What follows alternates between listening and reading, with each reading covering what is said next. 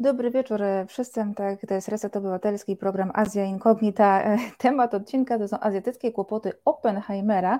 Już widzę tutaj e, e, komentarz Charlie Belt. Witam cię serdecznie. Azjatyckie kłopoty to chyba ma pewna pani Natalia, szczególnie od kilku dni. Ja się właśnie zastanawiam, czy to nie jest już moment, kiedy że powinnam coś napisać na ten temat, bo już dostaję e, e, tysiąc e, pytań. A co sądzisz, a co pani sądzi o pani Natalii Janoszek, którą zresztą osobiście poznałam, kilkakrotnie rozmawiałam. No, przemyślę to, zobaczymy, ale na pewno ma spore kłopoty, na pewno wizerunkowe. Słuchajcie, tak, dzisiaj e, odcinek bardzo e, filmowy. E, zaczynamy od, od Oppenheimera. Wiem, że film nie azjatycki, ale no, dosyć dużym echem odbił się w Azji. Dzisiaj opowiem o tym w kontekście dwóch państw, Indii o tym porozmawiam z moją i waszą gościnią, a w drugiej części ja opowiem o tym, czy to prawda, że Oppenheimer w Japonii e, został, został mm, zakazany. E, więc o tego dowiecie się już e, za mniej więcej za godzinę. Na końcu w kąciku kulturalnym też film, ale już bez kontekstu społeczno-politycznego. Opowiem Wam o filmie koreańskim, który można obejrzeć na Netflixie. Komedia, południowo-koreańska komedia, ale taka, która nie obraża inteligencji widzów. Coś fajnego na takie wieczory jak dzisiaj, kiedy pada deszcz i nie ma jak wyjść e, z domu. Dobrze, widzę, że tutaj się już całkiem spora grupa e, zebrała. E, siostra Dorota tak popiera, że brak zainteresowania panią Natalią. Dobrze, e, to w takim razie nie będziecie czytać. Dobrze, zaczynamy w takim razie program. Witam serdecznie moją i waszą gościnę. Ach, jeszcze tylko muszę powiedzieć, że dzisiaj jestem z Izą i naszym producentem w ogóle wszystkich programów, nie tylko Azja Incognita w sierpniu jest pan Juliusz Pilarski bardzo dziękujemy za hojny e, datek. Zachęcamy wszystkich e, do e, wspierania Resetu Obywatelskiego. Jeśli zależy Wam na wolnych mediach, które, jak wiecie, w tym momencie, w jakim się znajdujemy, na mam nadzieję, na dwa tygodnie przed kampanią wyborczą, mm, są bardzo ważne są i są bardzo e, potrzebne. E, niekoniecznie musi to być oczywiście taki datek jak pan, e, pana Juliusza, ale wspierajcie nas. I przechodzimy już do um, do e, programu. Widzę, że Grzegorz Szafrański idzie z nami na spacer. Bardzo fajnie z psem i z Azja Incognita. Bardzo e, dobrze takie spacery szczególnie polecamy. I przechodzimy w takim razie do tematu. Witam serdecznie moją i waszą gościnię. Jest nią dr Monika Nowakowska, indolożka, sanskrytolożka z Wydziału Orientalistycznego Uniwersytetu Warszawskiego i oczywiście, uwaga, prywata, moja nauczycielka sanskrytu. To była przygoda. Tak? Tak, jakoś źle. Dobry wieczór Państwu. Na pewno nie było tak źle. Nie, to było fascynujące, tylko bój z sanskrytem jest zawsze bojem no, ciężkim. Nie jest to język łatwy pewnie o nim jeszcze dzisiaj porozmawiamy. E, tak, ja wiem, że tutaj się, tutaj się troszeczkę różnimy. Piękny, ale trudny. E, dobrze, Oppenheimer, e, Iza na pewno pokaże nam e, za chwileczkę plakat, jeżeli ktoś jeszcze tego filmu nie widział, ręce do góry, kto tego filmu nie... O! No proszę! Mówiłam, że nie zdążyłam, nie było mnie, nie było mnie, byłam wyjechana i jeszcze nie widziałam. Ale nie zmienia to faktu, że możemy o tym akurat, o czym będziemy rozmawiać, właśnie porozmawiać. Mm, w, ten film w Indiach zasłynął e, przez pewien e, cytat, cytat z Bhagavad Gita. Tam między innymi e, powiedziano o Wisznu, jestem śmiercią mm, i niektórzy naukowcy stwierdzili, że to nie jest adekwatne tłumaczenie. Byli tym zbulwersowani, ale wiem z pani Facebooka, że pani się z tym nie do końca zgadza. Dlaczego? To nie naukowcy, to jest taki e, pan, który jest popularyzatorem, tak? Patanaik, on publikuje wiele książek, popularyzuje kulturę indyjską, ale chyba nie jest do końca, nie powiedziałabym, że jest naukowcem. Okay. A on, tak, tam jest taki tekst, tak, znaczy to jest taki cytat, który podobno w głosu, zresztą nagrany został już w później, rozumiem, w podeszłym wieku, Oppenheimer to gdzieś nagrał, bo to jest wykorzystywane jakichś, e, w jakichś nagraniach muzycznych, kiedy faktycznie cytuję jakby angielski przekład, czy omówienie, omówienie Gity, tak, z tym jestem dosłownie czasem, tak, kalos. Mhm. Dobra. I teraz chodzi, mam powiedzieć, dobrze, to może e, dlaczego, bo rozumiem, że w filmie jest to w takim momencie użyte e, trochę bulwersującym, tak? Tak. To jest jedna rzecz. Tak. Dwa jest kwestia tego, jak się rozumie ten czas, tak? Więc nie wiem, e, zaczniemy od czego. Zacznijmy od tego czasu, może. Mhm. Dobrze, bo to jest. Yy, dobra. Sanskryt jest fajnym językiem, tak? Mamy tam dużo, jakby to powiedzieć. Przez to, że dosyć szybko przestał być językiem, jeśli w ogóle był takim normalnie mówionym, dobrze, tylko był językiem kultury, religii, E, to jest bardzo wieloznaczny. O, dobrze? Czyli mhm. mamy, mamy takie od początku mamy w głowie i cały czas mamy w głowie, że słowa miewają różne znaczenia, zależnie od kontekstu. I oczywiście to słowo, które się tam pojawia, do którego nawiązuje, Oppenheimer, tak, to jest kala. Kala to jest po pierwsze czas, tak. Ale jak Państwo sobie pomyślą o tym, no to co to jest czas, tak, to e, to jest coś nieuchronnego, z czym nie mamy, absolutnie nie możemy, no nie mamy na to wpływu, to musi być, to istnieje od samego początku. Tutaj mamy różne opowieści, oczywiście, czy to filozoficzne, czy teologiczne w świecie indyjskim. Czas się pojawia jako jeden z pierwszych. Tak, mamy przestrzeń i czas, i dopiero wszystko. Czas nam umożliwia jakiekolwiek działanie. Bez czasu mhm. nic się nie dzieje. Także czas e, jest niezbędny, a jednocześnie no, jest nieuchronny. Tak? Jest okrutny, nadszedł czas, nawet po polsku tak powiemy, tak? Przyszedł twój czas i my wiemy, że to znaczy trochę coś innego niż tylko, to może znaczyć w odpowiednim kontekście przyszła chwila twojej śmierci, prawda? Więc e, ten czas, samo to słowo w sanskrycie miewa jeszcze dwa takie bardzo poważne znaczenia. Po pierwsze możemy to rozumieć jako przeznaczenie, ta Gita, pewnie będziemy o tym mówić, to jest część mhm. eposu sanskryckiego, strasznego takiego, tak, tragicznego, tragicznej opowieści o wielkiej bitwie i o bohaterach się często mówi, że oni są kala, kala cioditach, oni są napędzani czasem. Dosłownie, tak, ale to tak naprawdę jest, chodzi o to, że oni są gnani przeznaczeniem do czegoś, tak, a nawet moglibyśmy powiedzieć, że faktycznie śmiercią, do tego, żeby walczyć, do tego, żeby coś zrobić. E, no i to tak głupio byłoby czasem, prawda? Bo to nie o, nie o to chodzi, że oni są czasem popędzani, tylko właśnie tym przeznaczeniem. Więc to jest jedna rzecz. A druga rzecz, i to jest bardzo często, i to w słownikach mamy po prostu, to widać z kontekstu, że to jest e, synonim śmierci. Tak? Mamy mhm. słowo oczywiście śmierć osobne, mrytiu, no przeznaczenie zresztą też mamy jeszcze kilka innych słów w sanskrycie. Ale, ale to jest synonim śmierci, się często mówi, że czas, który jest kończącym, tym, który przynosi koniec, tam i antaka, tak.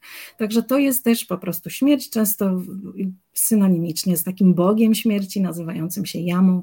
Także ten protest tego pana popularyzatora, że to nie jest tak, że tam w tekście jest czas, a nie śmierć, no był taki troszkę na wyrost. Jeśli mogę coś jeszcze powiedzieć, gdyby Państwo zajrzeli do tego, ja sobie teraz zajrzałam, tak, w związku z tą rozmową. Do, kiedy to się pojawia, no to to w ogóle nie mamy wątpliwości. To, tylko nie wiem, czy mam mhm. powiedzieć o co chodzi. Mam powiedzieć o co chodzi w, w tej gicie? Uwaga, u, y, to znaczy przechodzimy już do gity?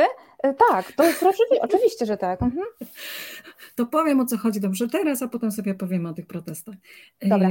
Jakby Państwo zajrzeli, po polsku jest wiele tłumaczeń, to od razu powiem, jest dużo, wiele tłumaczeń, nie wszystkie do, oddają tę scenę, ale chodzi o to, dobrze, że to jest część eposu, który opowiada Wielką Bitwę. Powiedziałam, Wielką Bitwę między dwoma odgałęzieniami jednej rodziny. Także nas stoją naprzeciwko siebie ludzie, którzy się sobą wychowywali, którzy byli swoimi nauczycielami i tak dalej, tak, krewnymi. Oni się znają, oni się lubili, żyli ze sobą.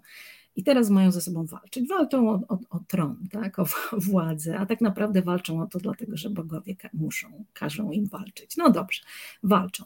No i mamy taką scenę decydującą właśnie w Gicie, kiedy jeden z głównych bohaterów um, imieniem Arjuna, wspierany przez swojego przyjaciela woźnicę, tak, woźnica, no dobrze, to jeszcze raz, strasznie dużo gadam, ale oni, oni walczyli, dobrze, walczyli na rydwanach, ci, ci wojownicy, dobrze, Rydwan, rydwanem trzeba było powozić. Wojownik posługiwał się łukiem, walczył, a woźnica powoził, tak? I tym woźnicą był często, ten woźnica był często jednocześnie bardem na przykład, prawda? Bo widział wszystkie wydarzenia i potem mógł sławić tego wojownika. Ale tym razem mamy tak, że tym woźnicą jest właśnie znajomy, znajomy z sąsiedniego, z sąsiedniego królestwa, niejaki Kryszna. My skądinąd wiemy, że to jest tutaj wcielenie Boga Wisznu, ale Arjuna jeszcze tego nie wie. No i Arjuna ma zacząć walkę. Tak? Ma zacząć walczyć. Um, no i nie chce walczyć, tak? Patrzy, widzi, tam mamy piękne rzeczy w tej gicie, właśnie sobie przypomniałam. Ja nie lubię tego tekstu za bardzo, ale to jest ładny, bo on widzi nie tylko swoich krewnych, ale on patrzy i mówi o tym, że widzi tam ojców, synów, tak, bratów, braci, tak, mężów, widzi różnych ludzi, którzy mają związki emocjonalne z innymi ludźmi.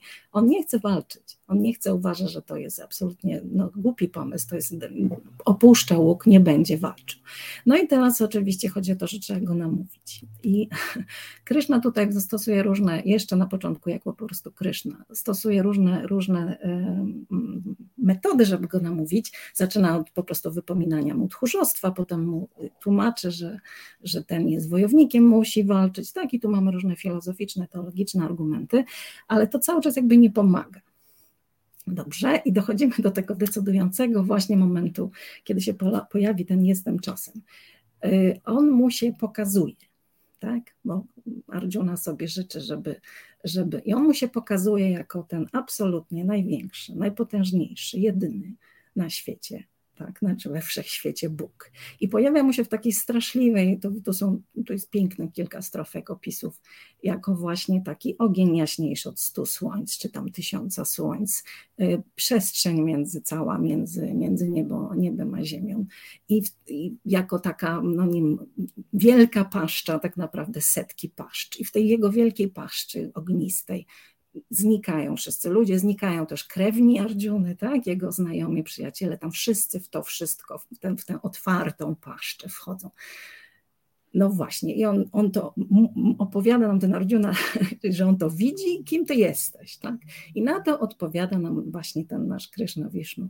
Mówi, jestem czasem, tak? Jestem, zniszczy, jestem niszczycielem światów. I to moim zdaniem powiedzenie tu, że jestem śmiercią jest idealnym, tak? To jest bardzo dobry przekład, tak? To jest, to jest ten moment. Mhm. Dobra. e, tak, proszę bardzo. No bo, aha, wracamy, dlaczego się denerwowali. Rozumiem, że tam jest jakaś mhm. scena erotyczna w tym momencie. Jest to... scena erotyczna, jest nagi Oppenheimer. Przepraszam za spoiler, od razu mówię, jeżeli ktoś nie chce, y, to nie jest nic ważnego y, dla filmu, a jest ważne dla naszej rozmowy. Tak, y, jest scena, jest Nagi Oppenheimer, Naga, jego e, kochanka e, i mają przerwę w seksie, ona sięga po e, Bhagavad Gita, piękny sanskryt, piękna książka, wydana pięknie, zaczyna właśnie czytać, znaczy nie, nie czyta, pokazuje mu, żeby przeczytał, on zaczyna opowiadać, co tam widzi, właśnie mówi ten cytat, o którym teraz rozmawiamy, no i wracają do, jak to, się, jak to mieliśmy do igraszek miłosnych na, na indologii. No i to też właśnie bardzo mocno e, Hindusów e, wzburzyło. No bo dla nich to jest to, to tak, to dla nich jest Gita, Gita jest tekstem religijnym, tak, dla wielu, wielu Hindusów, więc to im się może wydawać wydawać je na miejscu, ale z mojego punktu widzenia ideologicznego moim zdaniem jest na miejscu. Tak? Seks też jest taką działalnością liminalną, przekraczaniem granic i tego bardzo dobrze pasuje. Nie mówiąc o tym, jeśli on to tam jakoś wyjaśnia, tak? Nie mówiąc o tym, że cały kontekst jest dobry, prawda? Bo on się, jak Arjuna, on nie chciał, ale się przyczynił, tak? Przyczynił tak. się do, do tego tysiąca słońc i, i tego, że ludzie zniknęli w sekundę. Także tutaj jest jakby w porządku, ale dla, dla Hindusów tak, dla Hindusów to jest za dużo. E, jakby to powiedzieć, ta Gita z czasem stała się takim świętym tekstem, tak? To nie jest nie, nie od razu i ona tam była rozbudowywana, ale no dla współczesnego hinduizmu, takiego uproszczonego, to jest, to jest no, tekst religijny i to nie jest dobry, dobry kontekst, żeby tutaj nagle cytować, tak? Krishna Vishnu. O, może tak. Dlatego się zbulwersowali. Tam były jakieś próby cenzorskie, prawda? Też. Mhm, tak, tak, tak. tak Nie ale o tym, że chyba ją też aktorkę zasłanięto, bo, bo była, bo jest nago, więc to też się robi jakieś. O, tak. Wychowawcze no, działania. To, to, są e, Indie. E, ciekawe, bo rzeczywiście nie wpadłam na to, e, na to, co Pani przed chwilą powiedziała, że w sumie Oppenheimer był jak, jak Arjuna, zwłaszcza, że w filmie jest to dobrze pokazane, późniejsze jego sprzeciw wobec um, kolejnego wyścigu zbrojeń właśnie. Um, to opowiedzieliśmy sobie właśnie, czym jest e, e, Bhagavad e, Gita, natomiast chciałabym tutaj też przejść do mm, Krishny, Vishnu, jako tego niszczyciela, który mówi, że jestem czasem, tak, jestem śmiercią, jestem niszczycielem. On jest wszystkim, wszystkim tam jest, tak, bo to jest... No tak... właśnie. A przecież zawsze za niszczyciela w tej, tej trójcy, za niszczyciela uchodził Siwa. W Bhagavad Gita jest to Krishna Vishnu, e, e, więc e, jak może Pani wyjaśnić ten, ten, ten paradoks? Znaczy, to nie jest paradoks. Nie wszyscy -hmm. uznają ten tak mhm. zwany hinduizm smarta, tak? kiedy mamy kilku kilku bogów, e, że tak powiem, równorzędnych. Tutaj mamy wyraźnie, wyraźnie no, wisznuickie spojrzenie, tak? czyli właśnie Wisznu jest Bogiem jedynym. Zresztą tu widać, że on jest jednym jedynym, bo duża część tej gity, tak? to jest ten moment przekonywania Arjuny, to jest taka, powiedziałabym, właśnie litania, taki hymn wyliczający, kim on jest. Tak? On, jest on jest wszystkim, on jest sednem wszystkiego i tak dalej, ten Wisznu.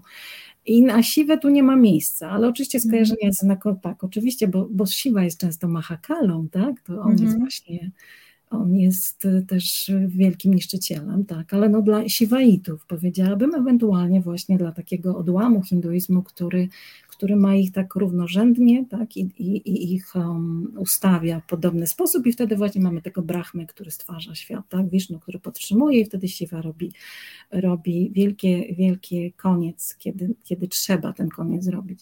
Ale to nie wszyscy tak, dobrze? To nie wszyscy. Gita jest mhm. wyraźnie, wyraźnie wisznuicka i to jest oczywiście później różnie interpretowana i tu chyba się nie musimy przejmować, tak? Mhm. Mhm. To czego właściwie Krishna w Bhagavad Gicie um, naucza? No bo um, pani powiedziała, że on e, daje e, wykład Arjunie, dlaczego powinien walczyć przeciwko swoim pobratymcom, przeciwko swoim kuzynom. Ale no, to nie, byłoby, to nie byłby święty tekst, gdyby tylko taka interpretacja była jedyną interpretacją. Yy, znaczy to jest tylko skrótowa, tam jest mnóstwo różnych mm. rzeczy, tak? Mm -hmm. Święty pewnie dlatego, że, że został ważnym tekstem dla takiego późnego kierunku filozoficznego z różnych odłamów, Vedanta, tak? która zwyciężyła, że tak powiem, yy, w Indiach i ona ma tam różne -hmm. warianty, więc dla nich ten tekst jest jednym z najważniejszych. Ale to, co tam się dzieje, dużo rzeczy się dzieje w tym tekście. Myślę, że my dla nas, my możemy sobie z tego wziąć takie podstawowe rzeczy również. To nie jest nic, co to nie jest taki zupełnie obcy dla nas tekst, myślę. Chodzi o, ten, o, taką, o takie wahanie, czy robić coś, czy nie robić. Myślę, że jedną z ważniejszych lekcji jest tak, że robić swoje, robić to, w co wierzymy, że jest słuszne, nie licząc albo nie patrząc na owoce, tak? na rezultaty tych działań. Kiedy nie lgniemy do tych owoców, kiedy się nie zajmujemy tym, czy nam się uda, czy nie uda, y, tylko mamy po prostu działać i robić i realizować. I to jest taka lekcja, myślę, dla mm, taka ogólnoludzka, ale też była taka dosyć ogólnoindyjska, żeby ludzie jednak robili to, co trzeba, tak? Tam mamy różne też takie poziomy, powiedziałabym, to zresztą później teologicznie zostało wy, wyzyskane dla różnych osób z różnymi potrzebami, więc można sobie spokojnie żyć, chodzić do, tam do świątyni, czy organizować wcześniej rytuały i to jest ok.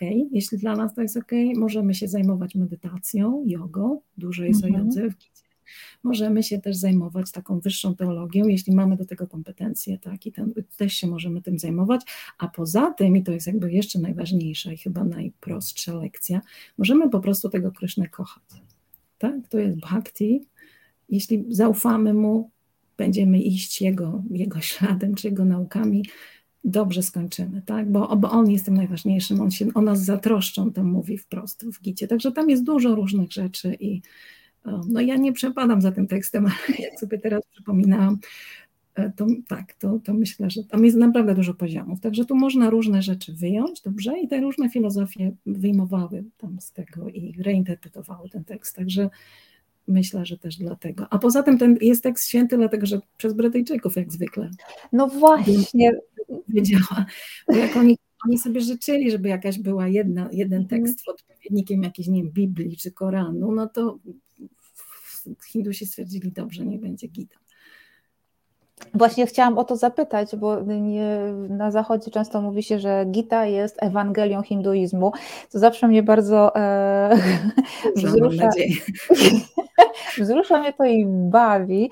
E, I właśnie chciałam zapytać, na ile e, jest to wynik e, tego, co się działo nawet w trakcie renesansu bengalskiego. Wiem, że mogę przy Pani mówić spokojnie renesans bengalski, a nie renesans indyjski, bo tutaj się zgadzamy co do tej nazwy czy właśnie tego, po pierwsze, tego samookreślenia się wyznawców, też wiadomo, że hinduizm to nie jest jedność, ale już dajmy na to, mm, wyznawców y, hinduizmu, czy właśnie ze strony Brytyjczyków, którzy potrzebowali jakiegoś klucza do zrozumienia tego, tej mozaiki religijnej, którą zostali w Indiach. A nawet takiego garnka, tak, z pełnego. Tak. Ja mam wrażenie, tak jak teraz posłuchałam, dziękuję za to przypomnienie o, o, o, renesansie, bo Brytyjczycy jedna sprawa, że oni sobie życzyli tak, jakiegoś takiego skrótu i, i, i drogi na, na skróty, mm -hmm. ale chodzi o to, że, że to właśnie Bengali, wschód, tak, to jest krysznaizm, tak, i to taki, mm -hmm. to mocny, to Kryszna wcale nie był popularny na całym terenie, mamy tutaj wyraźnie, wyraźnie taki ośrodek y, tak, ośrodek e, wschodni, mhm. wisznuizm, inne formy wisznuizmu na południu, tak, ale to, to nie jest takie, tak, tak wszędzie, prawda? Także e, ten Kryszna nam się tu też, myślę, dodatkowo wyłonił, dlatego że wtedy tam na wschodzie, tak, w Bengalu, był taki ośrodek kulturalny, centrum, centrum intelektualne Indii, tak, z różnych względów. Także to też mogło na to wpłynąć, dobrze? Że, mm. że tutaj się to jakoś wy, wyłoniło i wyszło na pierwszy plan ku zaskoczeniu pewnie wielu siwaitów. Tak? No właśnie, e, to skoro padło słowo e, e, bhakti w odniesieniu do religii, skoro mamy krysznaizm, no to, kry, to wróćmy do tego seksu, do tej sceny seksu i, i, i gity w tym wszystkim. No, Kryszna i erotyka to jest tak. takie skojarzenie w, w, miarę oczywiste. I ja tylko przypomnę, że każdy wykładowca, gdy zaczynałam e, indologię na bengalistyce właśnie, to e, pytał, czy już są, czy już są pasterki Kryszna, a to dopiero się zacznie. Więc to jest takie skojarzenie dosyć oczywiste, a tutaj jednak jest oburzenie, no bo to jest, to przepraszam, ale to jest, to jest w zasadzie dla wtajemniczonych, tak? Znaczy to, mhm. to jest jedna rzecz, a po drugie to chyba nie chodzi o to, żeby dosłownie to patrzeć, tak? Znaczy my, to my tam widzimy seks, tak? tak jak ja widzę w sanskrycie mnóstwo seksu, a pani mówi, że to jest trudny język. Tam jest mnóstwo seksu. A to zaraz do tego przejdziemy. Dodat, dodatkowa rozrywka, e, e, ale chodzi o to, że oni nie chcą, żeby to było dosłownie, dobrze? Więc ja mhm. rozumiem, że inaczej bym powiedziała, że mówienie o miłości, tak, w odniesieniu do, do, do orgazmu i do, do seksu jest dosyć dobrą metodą, żeby powiedzieć, jak mocne jest to uczucie, tak, i co się osiąga. I to, dlatego ta metafora tego seksu, tej, takiego seksu fizycznego jest tutaj, -hmm. tu się pojawia, tak, i mamy Krysznę i Radę żeby oddać to poczucie takiej siły, bo może być jeszcze oczywiście miłość rodzicielska, to się też przecież, prawda, pojawia w krasznizmie. Tak. Może się pojawiać przyjaźń do przyjaciela, tak, mhm. tutaj y, to, to, to, wszystkie te rzeczy są, ale no to jest jednak takie najmocniejsze, prawda, no, ludzie rozumieją o co chodzi i wiedzą do czego zmierzają niejako, prawda, także tak się to, o tym się tak mówi, ale się nie chce, żeby tak dosłownie mówiło, prawda, o, to to jest jedna rzecz. Oczywiście praktyka wielu, wielu takich krysznaitów bardziej bym powiedziała wtajemniczonych, często no jakoś to tam polega na tym, żeby sobie jednak coś tam zwizualizować, czy, ale oni chyba nie chcą, żeby odmówić o tym tak dosłownie. O, to tak bym chciała powiedzieć. To tak jak podobnie -hmm. z siwajską lingą, dobrze? Ja wiem, że mhm. my wiemy, co to jest i wszyscy wiemy, co to jest, ale no nie chcemy o tym powiedzieć tak wprost, bo jakby na co dzień się o tym nie pomyśli w ten sposób. O, może tak. Mhm. Dobrze, to w takim razie, czy, czy y, Oppenheimer wiemy, że e, uczył się sanskrytu, był zafascynowany tym e, językiem. E, czy trzeba znać sanskryt, żeby czytać Gitę? Nie, ale, ale jak się zna sanskryt, to jest dużo więcej zabawy.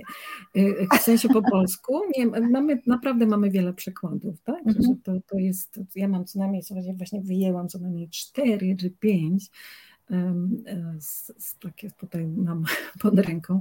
Chyba nie trzeba, tylko że mm, jakby to powiedzieć, no tu wie, wiedzą Państwo, z przekładami trzeba uważać, tak? Każdy przekład jest mhm. interpretacją, um, wiele rzeczy się tutaj schowa, niektóre przekłady nie, nie rozumieją do końca, tak, czegoś.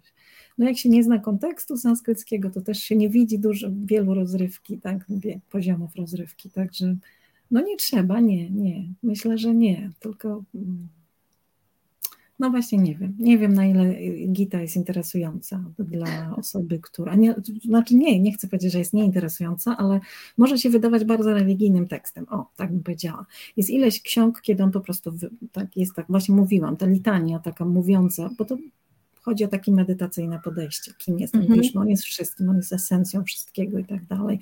My sobie to mówimy, tak, recytujemy, uświadamiamy sobie, że on jest wszystkim i jest tym, co najważniejsze. To, to może być na przykład nieczytelne tak, dla, dla na przykład polskiego czytelnika. Ale ta część, część wcześniejsza, kiedy, kiedy Arjuna mówi nie, nie będę walczył, wszystko mu tam opada, a potem jak widzi tego wielkiego, tak, wielkiego Wisznu i, i, i się trzęsie ze strachu i mówi nie weź wróć do tej postaci wcześniejszej. Także tak niejaki Krzysztof Giek. Ciekawe, kto to może być. Krzysztof Gutowski Ciekawe. zapewne. Dobry, dobry wieczór, wpadam w przerwie między zajęciami. Większość przykładów jest zebrana na stronie. Na pewno zaraz e, tutaj jest dwukropek. Andrzeja, Andrzeja Babkiewicza, przygoda, taka prowadzona strona przez, przez no Pana. Tak. No tak. Zapewne zaraz Krzysiek e, wrzuci, więc jeżeli jesteście... E, ale Krzysiu, nie wrzuciłeś e, tego to linku. Chyba jest Bhagavad Gita EU albo coś takiego, mm -hmm. w razie czego tam są różne informacje. E, tam są polskie przykłady, można e, porównywać. I rozumiem, że to są dobre e, przykłady, bo na przykład pamiętam, że była walka kiedyś z Koranem, ktoś próbował. Mm, I aha, nie sposób skleić linka na czacie. To może Krzysiu, gdybyś mógł w komentarzu pod filmikiem, a nie na czacie. To będziemy Ci bardzo wdzięczni. Pamiętam, że był kiedyś taki problem z Koranem, że pojawił się jakiś taki próba nowego e, przekładu, no i to nie było dobre. Jak to jest z tą gitą po polsku? No ja bym wolała nie oceniać, tak? Bo to jest moje środowisko. Okay. Różnie bywa, mnie się podobają różne rzeczy. Podoba mi się na przykład jeden taki przekład z Wrocławia, który jest, który się rymuje, bo się bardzo dobrze czyta. Pojawia, podoba mi się bardzo przykład pani Anny Rucińskiej, bo jest w zasadzie e, taki bli, bli, znaczy oddaje dobrze sanskryt. Ku zaskoczeniu mojemu czasami przekłady, które powinny być dobre, jednak mnie zaskakują negatywnie, to znaczy się okazuje, że tam jest coś źle, tak? Mm -hmm. Więc, ale to tak, to nagle, nagle tak jak teraz patrzyłam, e, okazuje się, że albo jest coś za słabo z tą śmiercią, dobrze, z tym czasem, to jakoś takie mhm. za, za spokojne, albo się okazuje, że coś jest jakoś błędnie. Ale no nie będę Państwu tutaj, to, to, zabawa filologiczna jest, ale można porównać, tak. Ja polecam, polecam, myślę, mam tutaj takie dwa, które się dobrze, nie wiem, czy będzie widać, to będzie odwrotnie mhm. Państwu. To jest mhm. ten właśnie pani już pani, e, pani Szuwalska się nazywa, I, Iwona Szuwalska.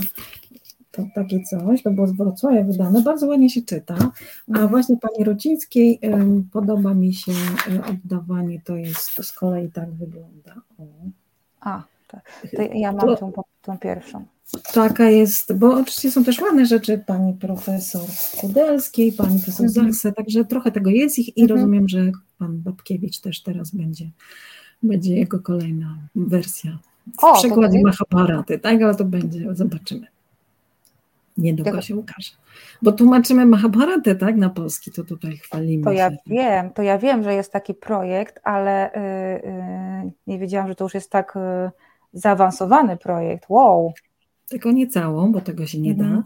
Nie mówiąc o tym, że właśnie dotarło do nas, że jest taka klątwa, że nikt, nikt, kto pracował nad przykładem, nie dożył całości, nie dożył całości, więc zaczynamy się denerwować. Nie, ale żartuję. Tak naprawdę my, projekt dotyczył tej, e, tych jakby środkowych ksiąg, tak, części, które są faktycznie dotyczą bitwy, bo, bo mhm. tekst, tekst jest, um, powstawał przez wieki, obrósł rozma, rozmaitymi dodatkami, także te dodatki, one są fascynujące, ja bym je chętnie dalej, czy, dalej tłumaczyła, zobaczymy. Ja byłabym ciekawa innego fragmentu, no ale e, to już jest e, Dobrze. moja prywatna, bo ja bardzo lubię Mahab, bo ja bardzo lubię akurat Mahabharatę, w przeciwieństwie do Ramayany.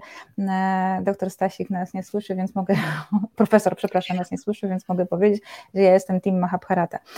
Dobrze, to w takim razie muszę wrócić, zaraz robimy krótką przerwę, ale muszę w takim razie zapytać o ten seks i sanskryt, bo to mnie zainteresowało. Gdzie tam jest seks w sanskrycie?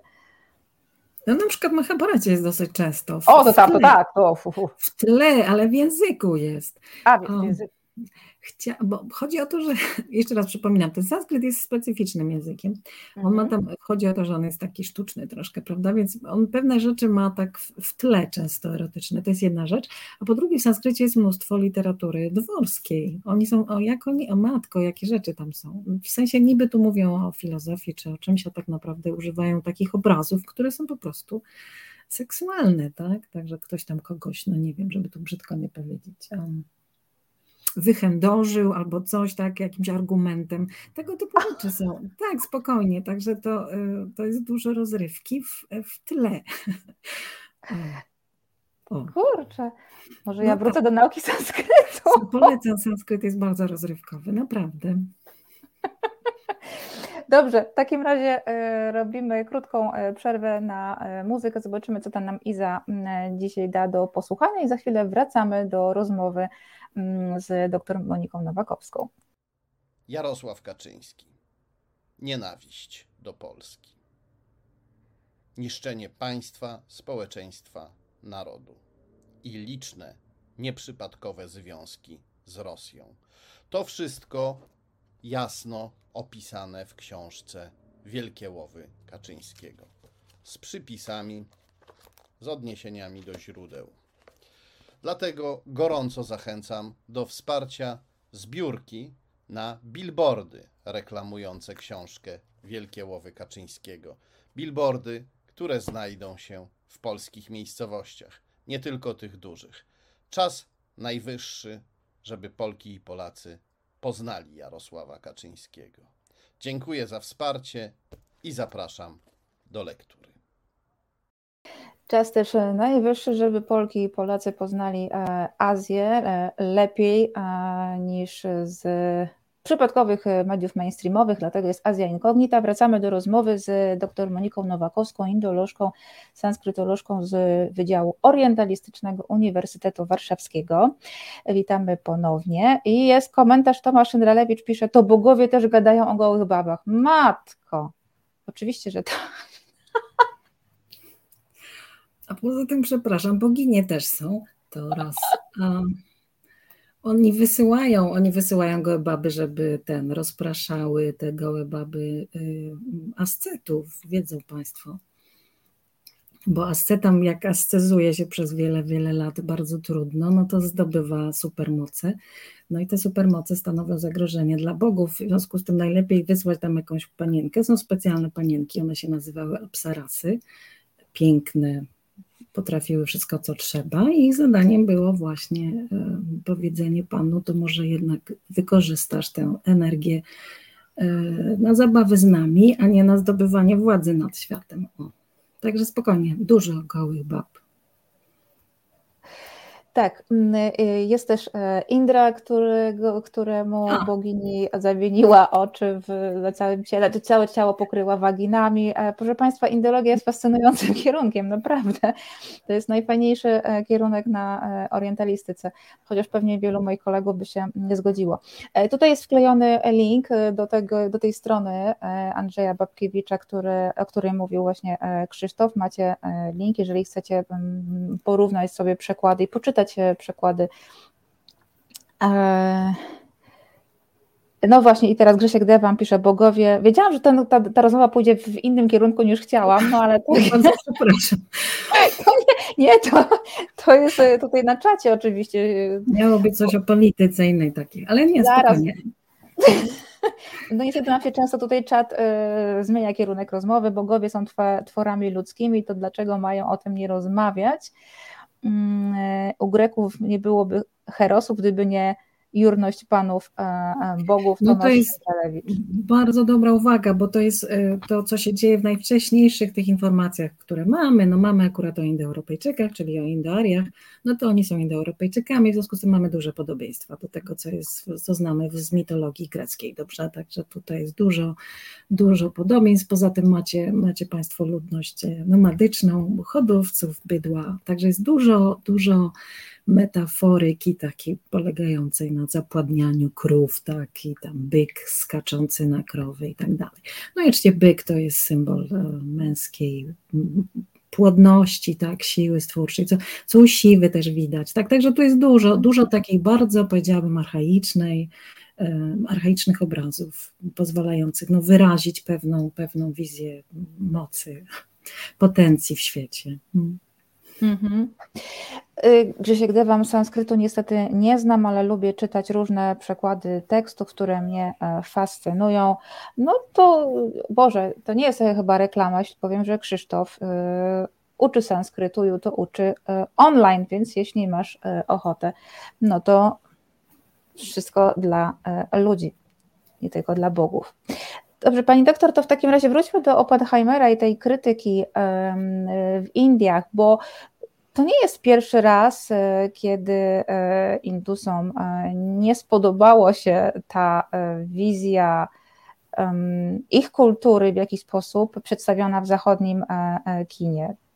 Pani przecież też zajmuje się, zajmowała się, nie wiem czy nadal, zajmowała się kinem, zwłaszcza tym kinem głównego nurtu, a to głównie mm, o ten główny nurt nam chodzi. To znaczy ja się w ogóle rozrywką zajmuję, dlatego że ja lubię się zajmować sanskrytem używanym współcześnie. On się tam pojawia w najróżniejszych rzeczach. A poza tym kino oczywiście jest bardzo rozrywkowe, indyjskie. Y, tak, reagowali często protestami na, na, różne, na różne filmy, na książki. Bardzo źle reagują też, protestują Indusi na niektóre prace naukowe, na niektórych naukowców, próbują tam przeszkadzać, y, bojko, znaczy próbują nie doprowadzić do jakichś wykładów, tak, to różne rzeczy tu robią. Faktycznie są tacy, jakbym to powiedzieć, dosyć sprawni w takich protestach i często też y, takich osadzonych w, w jakichś sądowniczych akcjach, tak. Mhm. Chciałabym przypomnieć, nie wiem, czy to wszystko, jak ktoś jeszcze Państwo pamiętają, no, no niedawno było jakby przypomnienie o całej sprawie, ale niejaki Rushdie, tak, pisarz znakomity, cała, cała no, sprawa zaczęła się od tego, że pewna niewielka grupa muzułmanów w Indiach oprotestowała książkę wersety, tak, także i dopiero to uruchomiło cały tam na świecie. Mhm. I to jest napędzane, te protesty są w dużej mierze napędzane przez indyjską e, e, prawicę. Jakiego, e, jakiej wizji hinduizmu ta prawica chce bronić właśnie przez te protesty? Uproszczonego, uproszczonej wizji. No nie wiem, bo to tak jak, bo to te prawice, one tak mają, tak? To znaczy mhm. mają jakąś taką Tutaj jest dużo podobieństw z innego kraju, na przykład też, ale chodzi o to, że się wybiera takie elementy, które się uważa za, za wartościowe, unikając wszelkich innych. Tak? Ten hinduizm jest oczywiście jakiś nieistniejący, nieprawdziwy, bo normalnie Indusi są, tak jak już tu było widać, to jest wszystko bardzo złożone, skomplikowane. To jest mhm. jakaś kupa ludzi, nie, chyba będzie miliard samych Hindusów, tak? w sensie wyznawców mhm. tak zwanego hinduizmu w Indiach. Y, to, to jest mnóstwo ludzi, którzy się absolutnie mogą nie dogadywać na, co do takich szczegółów normalnie życia religijnego, także tu trudno mu bronić jakiegoś hinduizmu, ale myślę, że możemy rozumieć co innego, oni starają się, ci, ci, ci ludzie, którzy tutaj no, protestują na przykład na ten film, tak, na użycie tego cytatu w takiej scenie, w obronie takiej jakby godności, tak? godności -hmm. Hindusów, tak. Mają tu, przypominam, bo my może mamy mniej, ale my też znamy takie w Polsce, takie poczucie niższości wobec innych części świata, więc tutaj mamy na dodatek no, straszliwy ten, ten ciężar pokolonialny, tak, pobrytyjski, więc tutaj jest dużo, dużo różnych elementów, odgrywa rolę, które powiem, że oni się bulwersują, kiedy uważają, że traktuje się ich jakoś tak po łebkach, czy, czy właśnie z góry, czy się nie szanuje ich kultury, tak, chociażby ta kultura była tutaj jakaś taka, no, wymyślona trochę, bo, bo, bo taka uproszczona, o, nie wiem, tak uogólniając. To chyba było doskonale widoczne, gdy Rishi Sunak został premierem, gdy nagle całe Indie zaczęły się przyznawać i mówiły, o, nasz człowiek, prawda? No tak, to my to chyba rozumiemy, bo my Polacy, my też tak lubimy się ucieszyć, że ktoś tam Polak coś zrobił, albo że Polaka obrażają, się denerwujemy. Tak. Oni to mają, mają to dosyć mocno i, i no, to są powody historyczne. Mhm. Myślę, że, myślę, że tak. A ja mogę tu dodać, bo zupełnie niedawno, dwa dni temu, wpadło mi w rękę czasopismo polskie. Nie będę o tym mówić, jakie, bo to naprawdę, naprawdę wstyd, ale to miało być chyba żartobliwe. O taki niby reportaż o tym, że ktoś pojechał, do Indii e, tam z jakimś informatykiem się dogadywać. To było tak obraźliwe, takie było nie, dla mnie wkurzająco nieprawdziwe mimo że to miało być niby śmieszne, że, że naprawdę no, ciężko to było wytrzymać, tak, no, traktowanie wszystkich, nie wiem, no, ciapatych jako jakichś tam, mhm. tak, także obraźliwe, poniżające, bez żadnej próby choćby zrozumienia czegokolwiek, także o, także jak oni się z czymś takim stykają, to myślę, że mają prawo się denerwować jakby nadmiarowo. Mhm, mhm. Y, Agnober pisze, czyli nie tylko my mamy problem, problem y, z prawicą. O, nie, nie, nie. Indie mają duży problem z prawicą. E, no właśnie, ale teraz tak, że y, ten hinduizm, który lansuje no właśnie ta indyjska e, prawica, też odnosi się do e, języka, tak? Sanskryt e, ma być ten uproszczony ten sanskryt, tak? Spoken sanskryt, czy jak to teraz jest nazwane, miś pluszowy, Indie dla Indian, to, tak dokładnie, jest takim wyznacznikiem indyjskości, no co jest znowu nie fair, prawda? Bo jak, mhm. jak, wie, jak wiemy, to teraz tak, znowu skomplikowane parę informacji, dobrze? E, w Indiach mamy bardzo wiele języków i one są to, to na dodatek języki z różnych rodzin, tak? Z różnych rodzin językowych, niewiele technicznie rzecz biorąc, wyjściowo niewiele mające wspólnego ze sobą, ale oczywiście przez to, że E, koegzystują przez tam już tysiące lat, no to na siebie wpłynęły.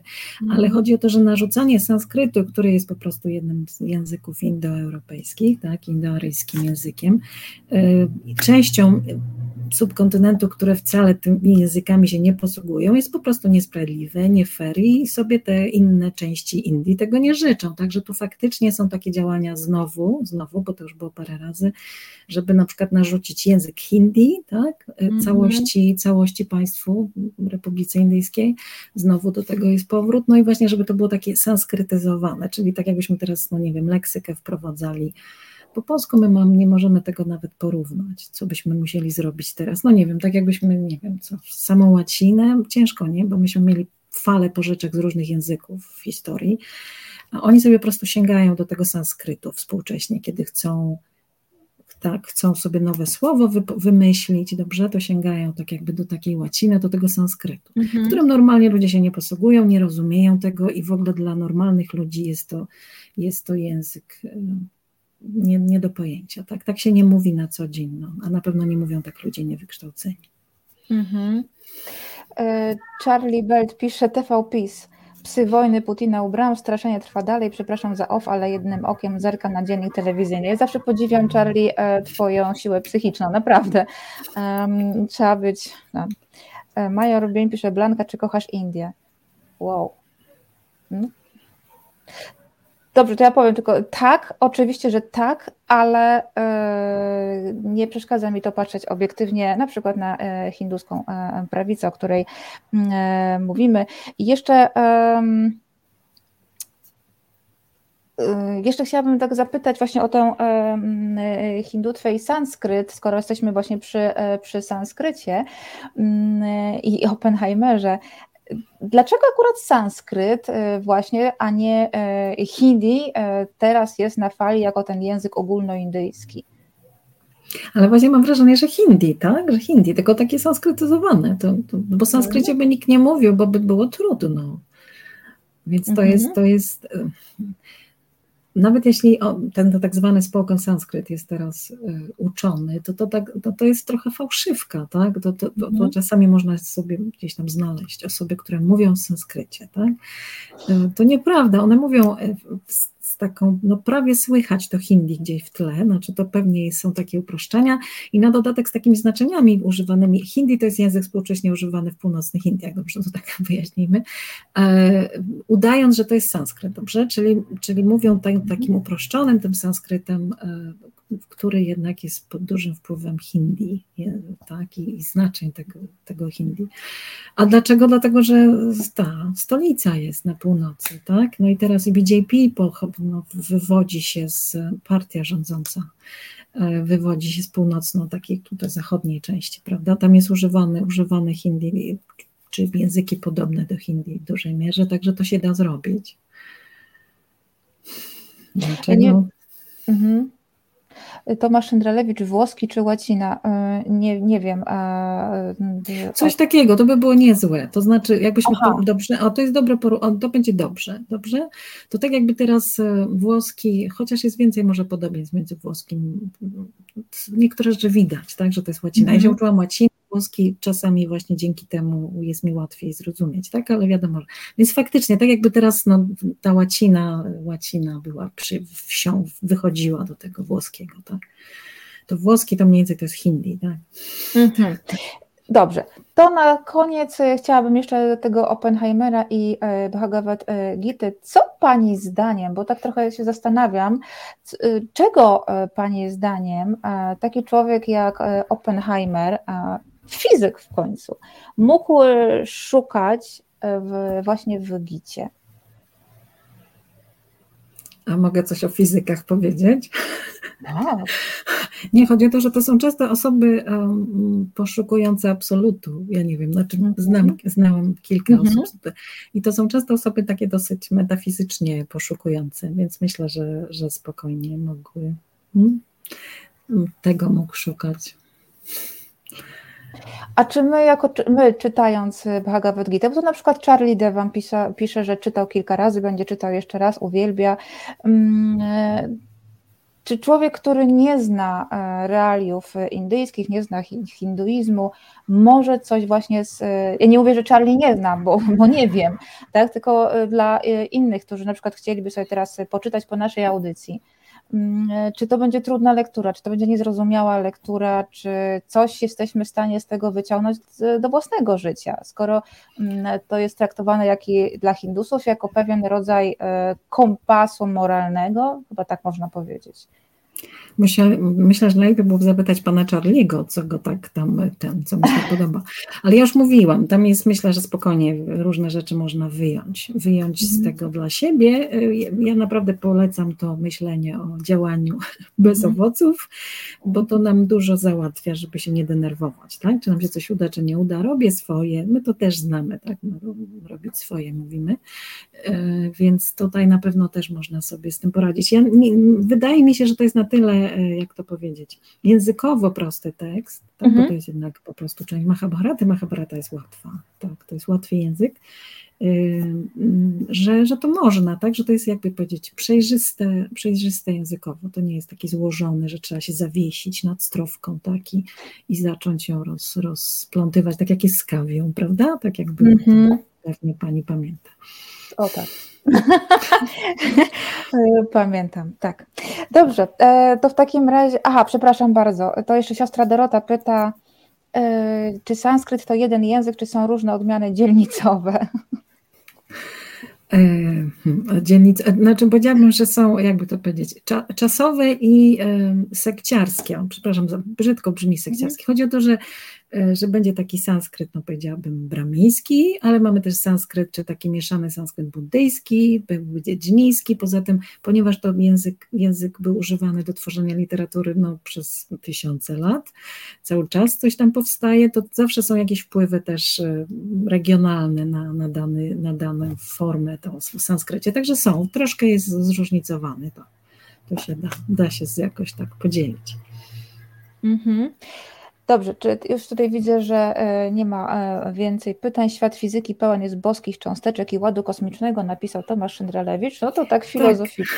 Tak. tak, myślę, że to, bo to jak się, przepraszam, ktoś zajmuje fizyką albo astronomią, to, to spokojnie tutaj może zrozumieć, tak, co, co tam się chce powiedzieć w tym gicie.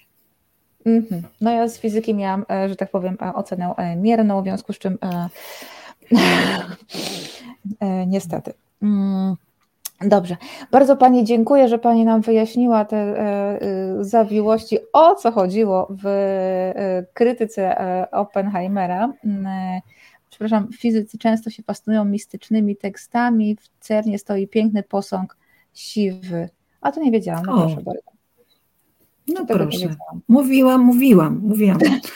Ja trochę, ja trochę, ja trochę z fizyką miałam do czynienia, także tak, tak właśnie mi się to rzuciło w oczy, że to jest. Dobra, w każdym razie ja, ja dziękuję. Dziękuję za zaproszenie i ten. I dziękuję za skłonienie mnie do przejrzenia się Gicie na nowo. Bo... To cieszę się bardzo, że, e, e, że się Pani zgodziła tutaj o nas e, gościć. Bardzo dziękuję. Doktor Monika Nowakowska, sanskrytolożka, indolożka z Uniwersytetu Warszawskiego z Wydziału mm, Orientalistycznego była naszą gościnią. Dziękuję Pani bardzo. Dobranoc i powiem w sanskrycie Shubhratri. Dziękujemy bardzo, dobranoc, Shubhratri e, w sanskrycie. Grzesiek Dywam, dziękujemy, świetna rozmowa. E, bardzo dziękuję, teraz krótka e, przerwa na muzykę i wracam z, do tematu Oppenheimera, ale już w innej części Azji. Miejsca nienumerowane. To audycja od kinomanów dla kinomanów. Piotr Kurczewski i Maciej Tomaszewski w rozmowach z gośćmi, ale też ze słuchaczami – będą dyskutować o filmach i serialach, zarówno aktualnych, jak i tych kultowych. Pozycja obowiązkowa dla każdej fanki i fana srebrnego ekranu. W każdą środę między 21 a 22. I wracamy do programu Azja Incognita, też filmowego, bo dzisiaj bardzo mocno e, kinowy e, odcinek. Wracamy do Oppenheimera, ale e, no też filmowy komentarz e, a propos e, filmu e, dziennikarskie zero, czy bollywoodzkie mm, e, e, e, zero, y, dziennikarz sportowy, guru od wszystkiego. No to chyba tutaj teraz w takim świecie żyjemy. Jest jeszcze dziki trener, który też wypowiada się o wszystkim. No, w takim świecie żyjemy i na taki świat my się zgadzamy, bo jeżeli e, oglądamy, słuchamy, lajkujemy, nawet w tak zwanej przerwie, a coś na odmurzenie niech leci e, w tle, no to, no to się na to e, zgadzamy. Myślę, że też a propos całej tej afery wokół Natalii Janoszek, to już nie sama pani Natalia jest e, problemem, co raczej e, media, które w jej kłamstwie, to kłamstwo pomagały budować bezrefleksyjnie, nie sprawdzając informacji.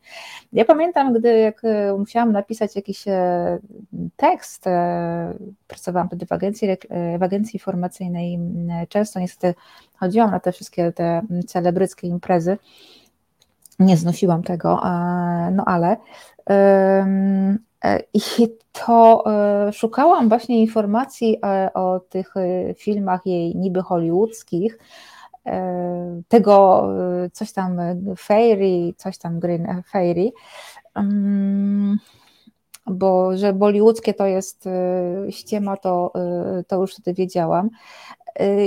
I ja nie mogłam kompletnie nic e, znaleźć na ten, e, na ten temat, a tymczasem właśnie e, w, w mediach, w śniadaniówkach to był, był przedstawiany jako, ten film był przedstawiany jako jakiś wielki hollywoodzki hit. Natomiast to, co mi się nie podobało, o właśnie, Grzesiek Dewam, tak, w tej aferze problem leży totalnie w mediach i dziennikarzach. Mm, no niestety taka, taka prawda. Moje środowisko powinno się bardzo, bardzo mocno e, uderzyć e, w pierś i zastanowić, czy rzeczywiście mm, w taką stronę e, powinniśmy iść.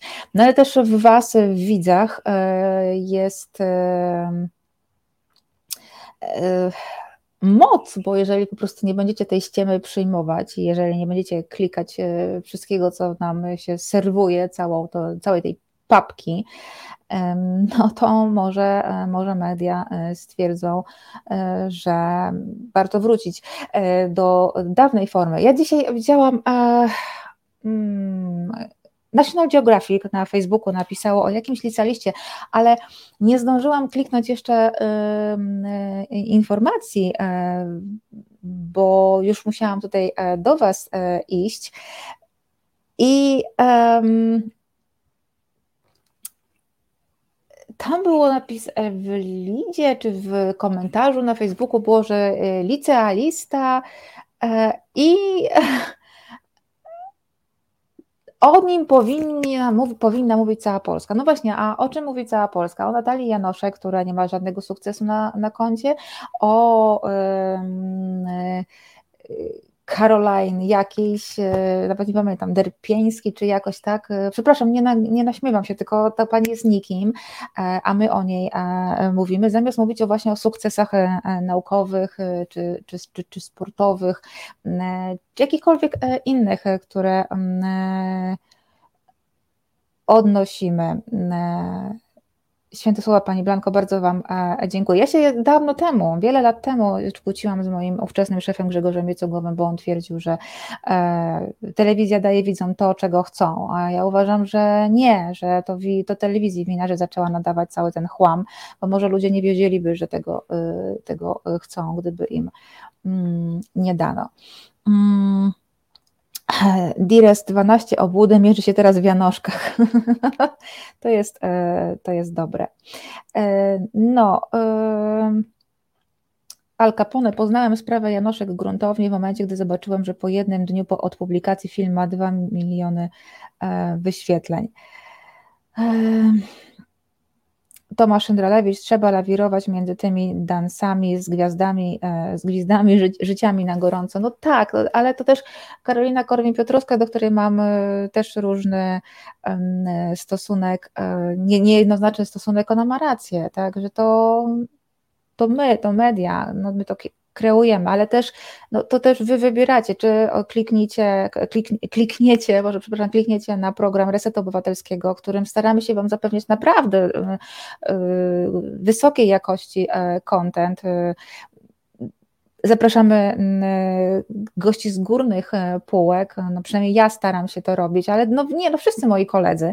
Mm, zapewnić Wam jak najlepszy content. E, no i czy, czy klikniecie to, czy klikniecie e, filmik pomponika, kozaczka, czy jakiegoś tam innego e, pantofelka, czy ja już nawet nie wiem, co to tam jest, tak? No, więc wszyscy chyba powinniśmy się uderzyć w piersi i zrobić rachunek sumienia i zastanowić się, czego my właściwie oczekujemy miś pluszowy, ludzkość idiocieje. No właśnie idiocieje w straszliwym e, tempie.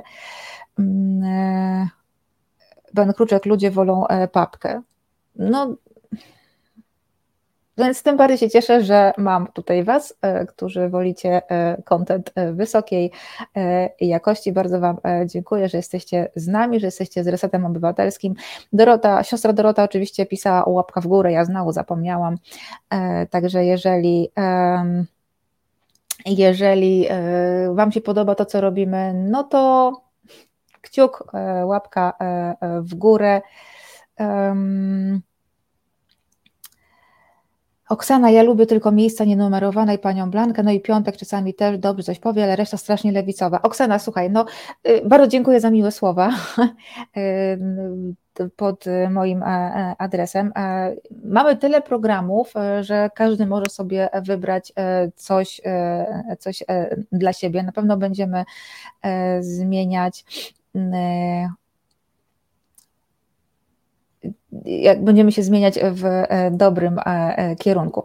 No dobra, słuchajcie, jeżeli, aha, Al Capone, jeszcze to tylko na koniec, Al Capone, jeżeli film o Pani Janoszek ma 2 miliony wyświetleń w jeden dzień, to jak to świadczy o naszym społeczeństwie i jaką to jest wróżbą na przyszłość? Ale to jest bardzo, bardzo dobry, mm, dobry komentarz. Ja tylko chciałabym powiedzieć, że e, w no pan Stanowski też jako osoba publiczna e, prowadząca program e, w, otwarty dla wszystkich jest, narażony, jest narażony na krytykę, tak samo jak ja jestem narażona na krytykę. Ostatnio usłyszałam, że jestem debilem. Mm, o cóż. Więc powiem tylko tyle, że nie podoba mi się podejście do e, kultury indyjskiej, do, e, do Indii, nie podoba mi się e, to, co ten filmik nakręcony w Mumbai. No, no był, było to wyższościowe, było to takie podejście białego człowieka, który jedzie sobie do dzikiego kraju e, i tam e, podaje się za wielką gwiazdę i o, proszę bardzo, idioci biorą mnie za gwiazdę. Mm, no nie. Nie. E, nie. Oksana, pani Blanko, nie ma się co przejmować wyzwiskami. Dziękuję Ci bardzo, staram się nie, przejmować. No cóż, no taka, taka praca. Y, słuchajcie, to wróćmy w takim razie e, do do Oppenheimera. E, tutaj widziałam, że e, jeszcze sporo Was nie obejrzało. Ja Wam polecam jako film. Obejrzałam z czystym sercem, polecam, ale ponieważ ja tu nie prowadzę programu o filmie, w związku z czym nic więcej o tym filmie nie powiem. Natomiast powiem o, o jego odbiorze w Japonii. E, nie, wróć. nie powiem o odbiorze w Japonii, dlatego że w Japonii e, ten film nie ma jeszcze daty premiery. E, oczywiście pojawiły się sensacyjne doniesienia, fantastyczne, brzmiące nagłówki Oppenheimer zakazany w Japonii. Nie, tak, to prawda, że niemalże na całym świecie Oppenheimer wszedł na ekrany kin mniej więcej w tym samym czasie, e, co mm, e, co ciekawe, dlaczego kapitan Strator? Rozumiem, że chodzi Ci o Oppenheimera i Japonię. No, zaraz, zaraz wszystko powiem. Faktycznie na niemalże na całym świecie data premiery Oppenheimera była mniej więcej taka sama nawet właśnie w Indiach też. Dlatego może być ta e, dyskusja między, e, między innymi. W Japonii nie wszedł na ekrany kin. Na razie nie wiadomo, e, czy wejdzie, kiedy wejdzie. Znaczy, tak, kapitan Stratford, już tłumaczę. Moim zdaniem wejdzie na ekrany kin. Ale za, za chwilkę, jeszcze dajmy Japończykom kilka, kilka minut. Mm. Ja się nie dziwię. E, ja się nie dziwię. W weekend mamy rocznicę zrzucenia bomby na Hiroshima, a o czym jak nie o tym opowiada film. Dobra, przepraszam, przepraszam, ale muszę powiedzieć jedną rzecz, bo y, y, rozwaliło mnie, y, rozwalił mnie tekst chyba na Filmwebie w komentarzu, przeczytałam, Boże, co ja sobie zrobiłam, że weszłam na komentarze na Filmwebie, nie wiem po co. I tam był komentarz, idziemy obejrzeć film o tym, jak pizdnie, przepraszam, bomba, a nie, nie, bo bomby tam nie ma nie ma, to prawda i to jest mm, fantastyczne zagranie, zagranie e, Christophera Nolana. Ja się przez całe dwie, dwie godziny zastanawiałam się, jak on to pokaże. E, nie pokazał i to była najmocniejsza rzecz, którą mógł zrobić. E, więc w weekend obchodzimy rocznicę mm, tej, tego wydarzenia. W Stanach Zjednoczonych film wszedł na ekrany mniej więcej w czasie z tej ostatniej próby, tej, znaczy tej generalnej próby, jedynej właściwie, y, taką, na taką skalę mm, y, próby wy, zdetonowania tej e, bomby atomowej. No więc teraz w weekend mamy rocznicę zrzucenia bomby na Hiroshima to nie jest dobry moment, tak, bo co, co roku, mm, co roku co roku o tej godzinie co roku o, tej, o tego, tego dnia rzeczywiście w Japonii to jest e, przeżywane na nowo. E, znaczy nie to, że Japończycy zapomnieli o, e, o tych wydarzeniach, no nie, absolutnie e, nie, przez cały, przez cały rok, no ale to jest taka data, tak, to znaczy to, to tak jakby dla porównania, to tak jakby w okolicy 1 sierpnia na ekrany kin wszedł film o powstaniu, ale film niemiecki. No bo Oppenheimer jest filmem amerykańskim, bardzo projapońskim moim zdaniem, znaczy projapońskim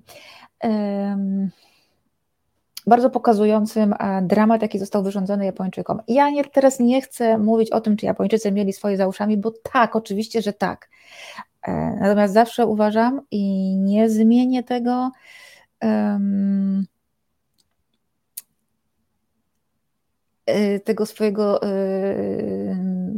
Odchodzę od tematu, powstrzymajcie mnie. Dobrze. Charlie Bell, dyskusja z innego portalu, nuda, dłużyzna, bez akcji, odpowiedź, film o powstaniu bomby atomowej, czego się spodziewać? Akcji jak w Avengers? dokładnie, dokładnie. Ja stałam w kolejce do toalety, jak wiecie, w kolejkach e, do, do, damskiej, e, znaczy do damskich toalet zawsze są jakieś e, dzikie kolejki, swoją drogą nie w Japonii, w Japonii to idzie po prostu błyskawicznie, potwierdzam z doświadczenia. I jedna pani powiedziała do koleżanki, no to jest bardzo, no to jest dobry film, a druga mówi tak, ale która część, bo um, bo y, ja jakby tak, tak, jak tam już zrobili tę detonację bomby, to potem był taki długi fragment przy stole i ja wtedy się wyłączyłam. Ja mówię, Bożku drogi, przecież to jest najważniejsza część filmu, fantastycznie rozegrana przy tym stole. Więc no, są różne, e, różne e, e, reakcje. Tomasz Szyndralewicz, trudno dziwić się Japończykom, zostali pierwszym i jedynym ostrym poligonem czegoś dla innych niepojętym. Tak, bo potem miała być Korea, był pomysł amerykańskiego mm, generała który dowodził właśnie w, w Korei amerykańskim wojskami amerykańskimi. On chciał zrzucić e, bombę na e, Koreę, żeby zakończyć e, konflikt, który, jak wiecie, nie jest zakończony, bo mamy tylko zawieszenie broni, rozejm między Koreami. Więc tak, chciał powtórzyć. Amerykanie się przerazili, że się przerazili i go odwołali. E, Gonia Francuz, ja słyszałam opinię, że ktoś się spodziewał więcej technicznych rzeczy o tej bombie. Matko. MacArthur, dziękuję, pan Kruczek. Tak, MacArthur, oczywiście, e, o, o, niego chodziło. E, nie powiedziałam nazwiska, przepraszam. I tak, i on został potem jakoś szybko odwołany. Także tak. Więc tak jak właśnie powiedział Tomasz Szyndralewicz,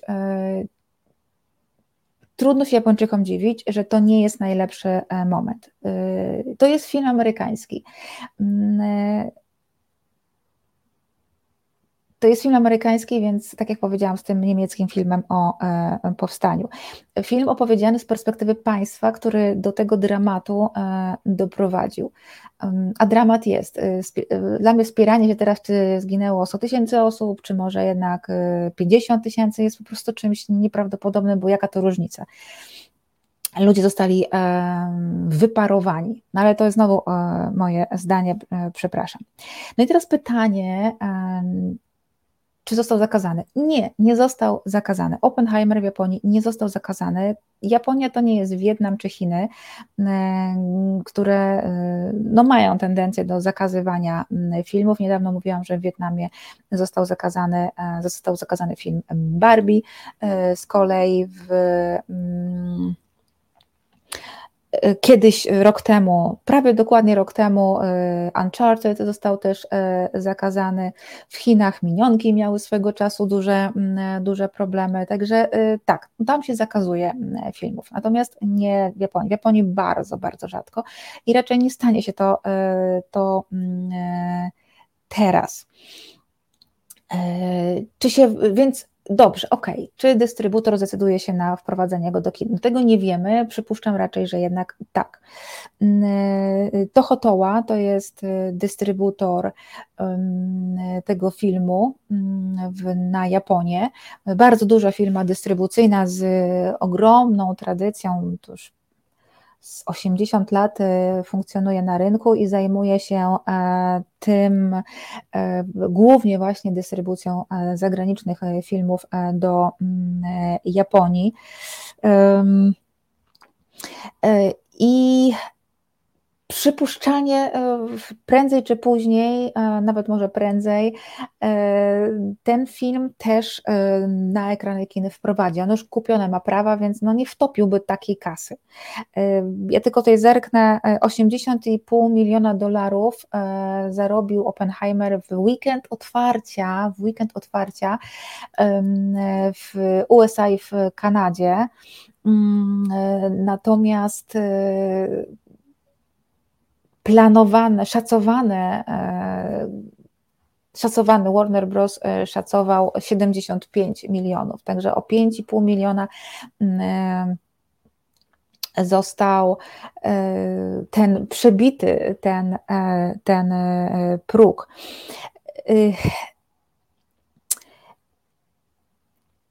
Poza tym filmy Nolana, poprzednie filmy Nolana,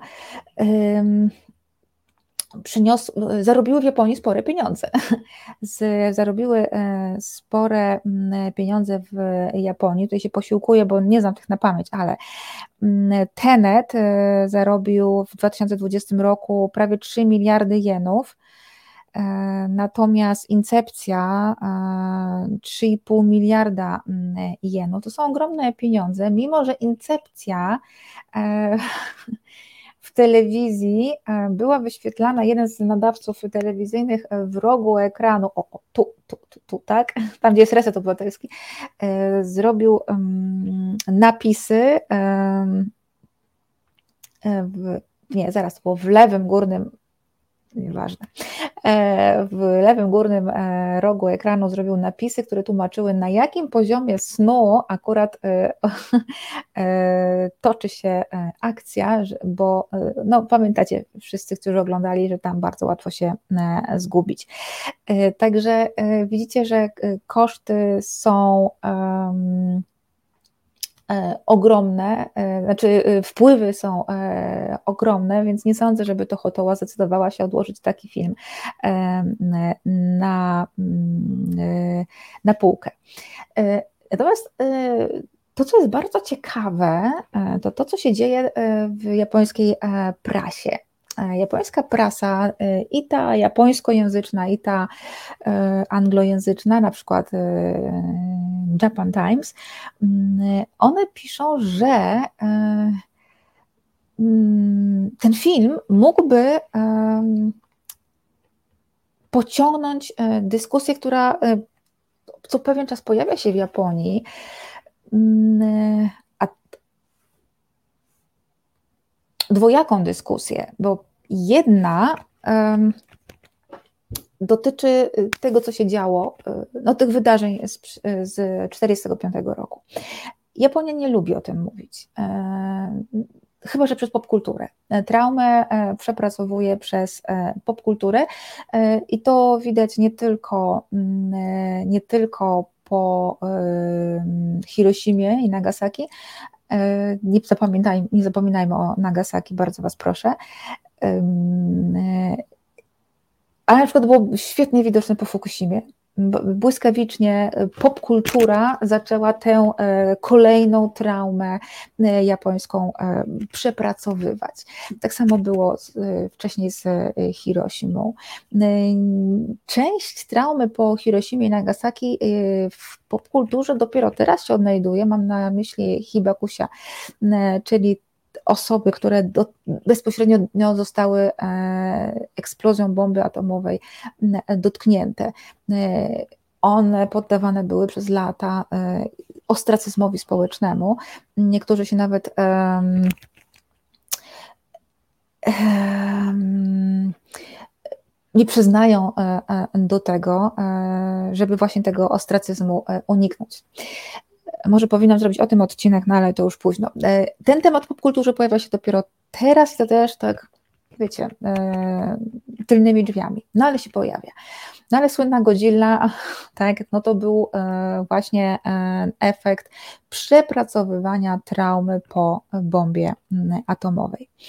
Natomiast e, dyskusja w Japonii mogłaby mieć jeszcze jeden kierunek, mianowicie dotyczący posiadania, kwestii posiadania broni jądrowej przez Japonię. Mm, I ta dyskusja, ona, yy, znaczy mógłby to być głos w dyskusji, istotny głos w dyskusji. Ta dyskusja mm, teraz jest bardzo aktualna mm, ze względu na e, kilka rzeczy, między innymi e, rosyjską agresję na Ukrainę. E, drugie, Kolejne testy jądrowe i rakietowe Korei Północnej, której Japonia się boi. I zaraz o tym powiem. Wreszcie e, poczynania Chin w rejonie Indo-Pacyfiku. Chiny, no to nie tylko jest kwestia Tajwanu, ale także niektórych wysp, do których roszczenia zgłasza Japonia. E, więc, a Chiny od półtora roku, roku mniej więcej przeprowadzają tam też ćwiczenia wojskowe, próby jakieś e, wojskowe. Mm. Więc e, ta dyskusja odżyła, e, odżyła i w ogóle widać, że pod wpływem tych trzech kwestii bardzo mocno zmienia się polityka bezpieczeństwa Japonii. E, przecież mówiłam Wam, mam nadzieję, że Wam mówiłam, e, że e, w grudniu ona, ta ustawa weszła w życie teraz na początku roku, została zmieniona właśnie ustawa mm, tak, w połowie grudnia została przyjęta ustawa, która trzy nowe dokumenty w ramach tego planu, planu mm, bezpieczeństwa Japonii.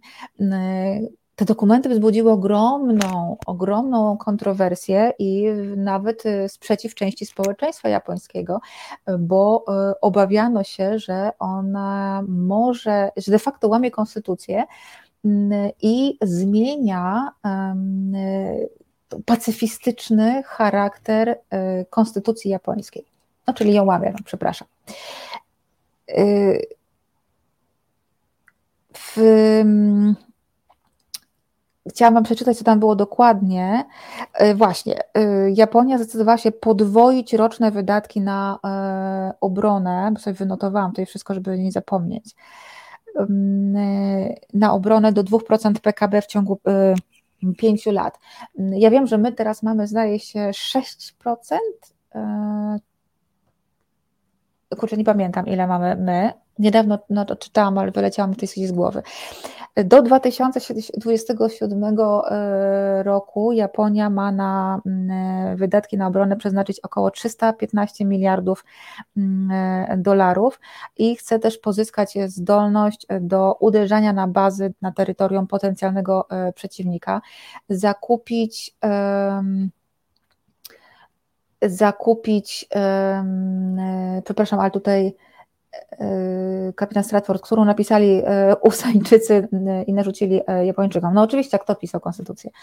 Mm, ale akurat do tej idei pacyfizmu Japończycy są bardzo, bardzo mocno przywiązani, oczywiście oprócz tych nacjonal, nastawionych na nacjonalistycznych. Hmm Więc y, tak, Japonia zamierza kupić y, ogromną ilość y, sprzętu e, wojskowego, oczywiście głównie w ramach obrony przeciwlotniczej, przeciwrakietowej. I mm, głównie oczywiście o Stanów Zjednoczonych. I też tak jak rozmawiałyśmy z Gosią Sic kilka odcinków temu, bo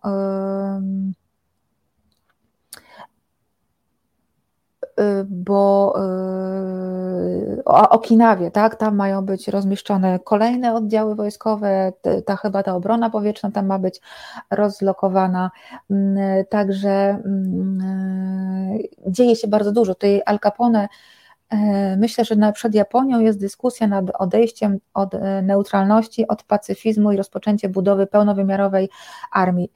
Ta dyskusja już trwa ta dyskusja już. Przepraszam, co tu się stało? Y, Beata, y, że, że nie chce. A, e, nie wiem, nie rozumiem. Dobrze, nieważne. E, ta dyskusja już trwa właśnie. E, już, y, tak jak powiedziałam, te trzy rzeczy.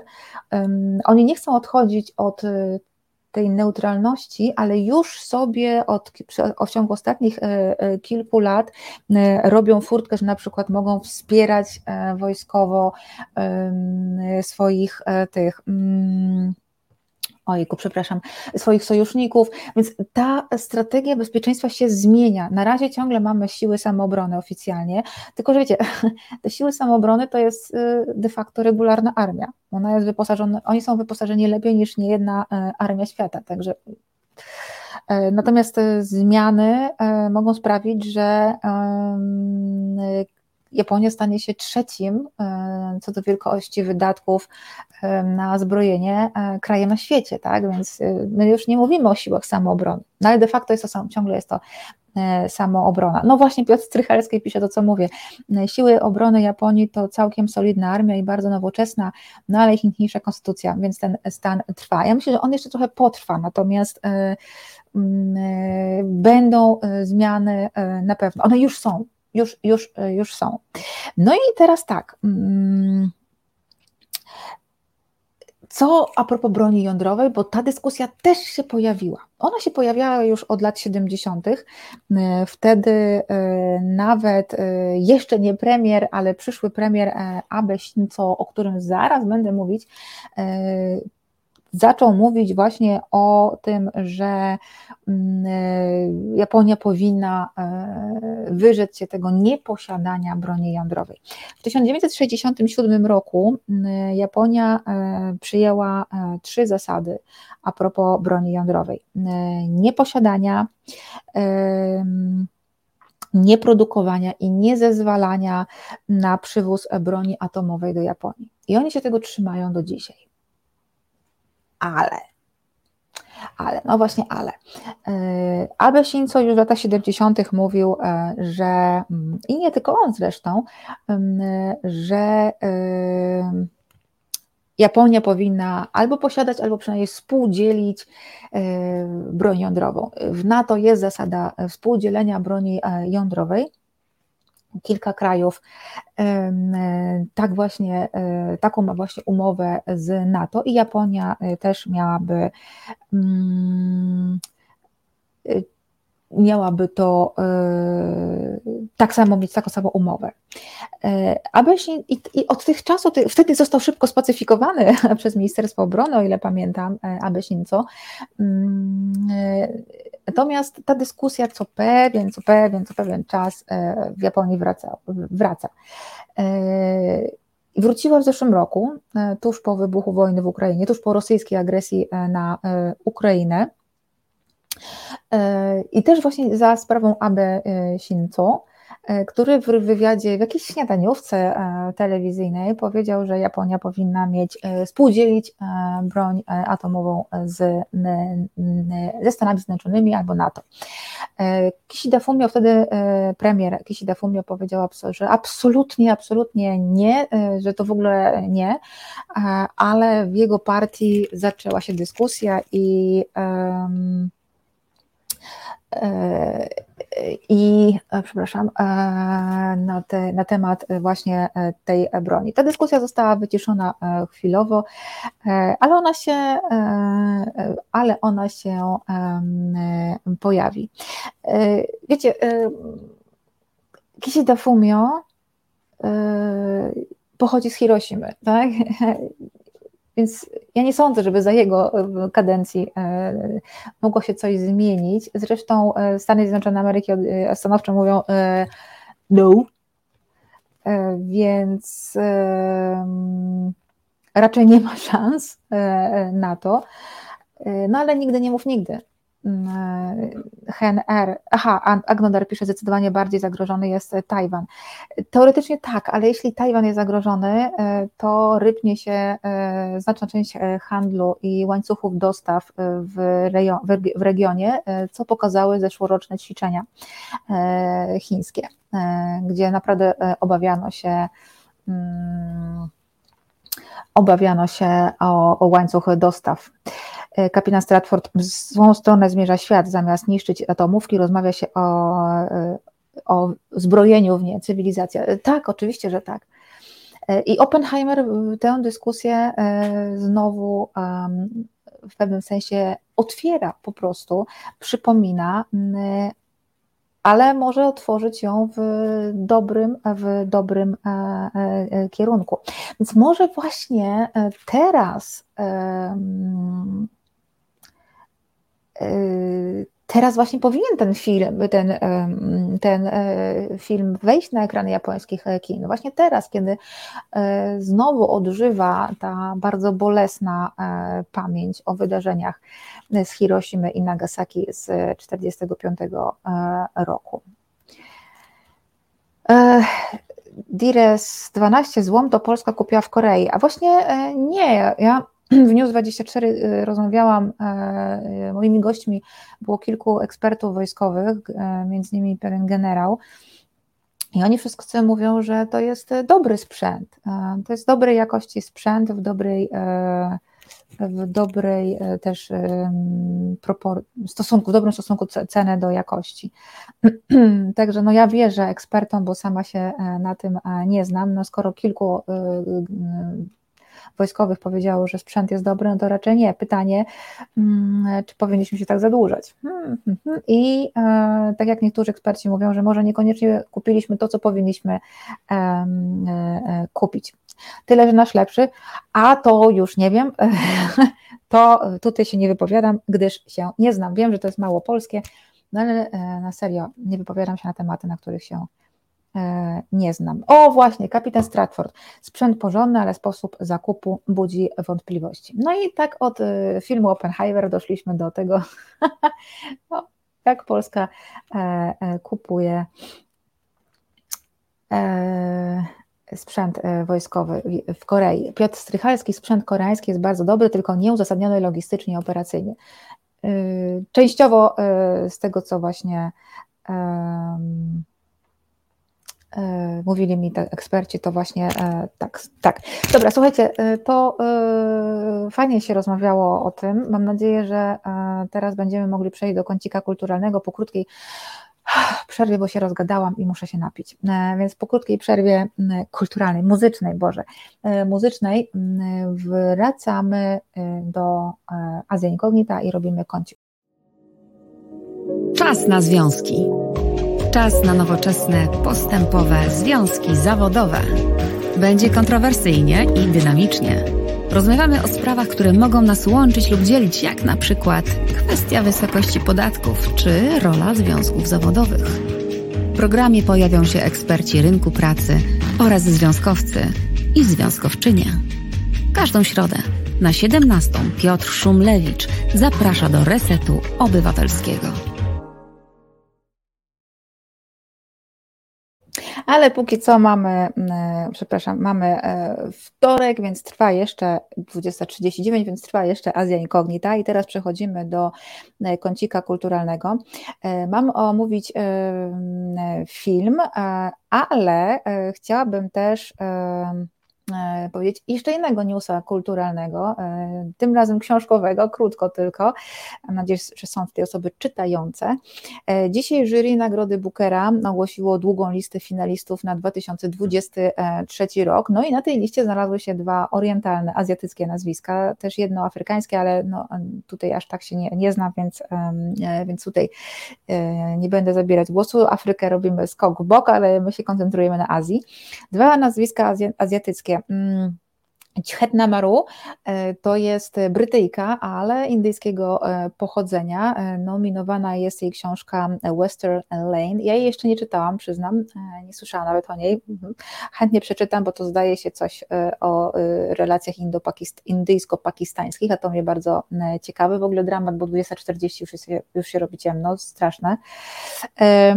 I Tan Tuan Eng, czyli malezyjski pisarz, on został nominowany za powieść The House of Doors, czyli mamy dwa, mm, dwie, e, dwóch e, e, pisarzy z Azji. No dobra, nie tylko z Azji, bo ona jest Brytyjką, no ale wiecie, konotacje azjatyckie.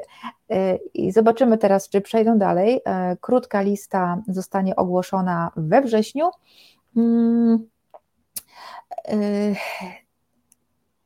Natomiast y, ostateczny werdykt no, dopiero pod koniec e, listopada. Jeżeli jesteście, jeżeli jesteście ciekawi, mm,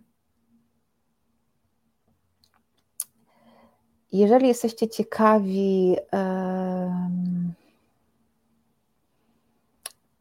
czegoś więcej o tych pisarzach, to na, w tym tygodniu jeszcze na Kulturazja.com ukaże się e, artykuł. Krzysztof y, dzisiaj jeszcze ma chwycić za e, klawiaturę i, i napisać.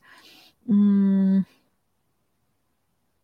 O nich. E, książka e, malezyjskiego pisarza, jedna książka ukazała się w Polsce.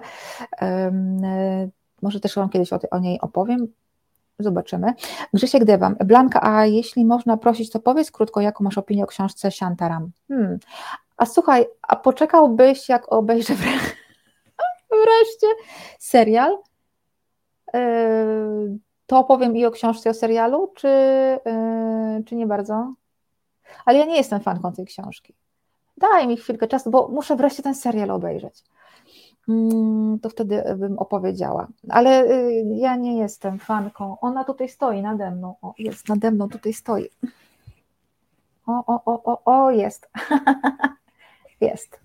E, Okej, poczekam, jasne, super, bo ja właśnie chcę obejrzeć ten, e, e, ten film. Od razu mówię, że e, kontynuacji nie, nie, nie czytałam. Może, może kiedyś się, się zmuszę. Dobra, no to jesteśmy umówieni. Dobra, to ja wreszcie muszę siąść do tego serialu. Okej. Okay. Dobra. Mm ale jak już e, Apple e, będzie, to może wreszcie ten też Teheran e, drugi sezon obejrzę. Dobra, o czym Wam chciałabym powiedzieć dzisiaj? O serialu, Kore... Boże, o filmie koreańskim. Ja w tym tygo... ten poprzedni tydzień miałam bardzo filmowy, obejrzałam trzy filmy. Barbie, Oppenheimer i, pod, i w międzyczasie bardzo fajny film, przepraszam, tak mało powiedziałam, mało profesjonalnie e, fajny film. E, koreański, południowo-koreański film, który możecie obejrzeć na Netflixie. On tam jest od niedawna, e, zadebiutował chyba tydzień czy dwa tygodnie temu. Może Iza pokaże nam plakat. Jest to prawda po koreańsku napisy, ale Boże, siąść do serialu nie wiem o co chodzi. E, więc film e, koreański e, Dream Deramu albo po polsku Turniej Marzeń. I to jest film Turniej Marzeń, tak. I to jest film mm, sportowy, opowiadający o młodym, zdolnym, ale leniwym piłkarzu, czy taka jest opinia o nim, tak? piłkarzu, który ma problemy wizerunkowe. Mm, I e, żeby troszeczkę ten wizerunek e, poprawić, zgadza się e, zamiast, znaczy Iza, pozdrawiam Iza, tak, Iza dzisiaj nas, nas realizuje, ale chyba coś jest nie tak z plakatem, nieważne. O, jest plakat.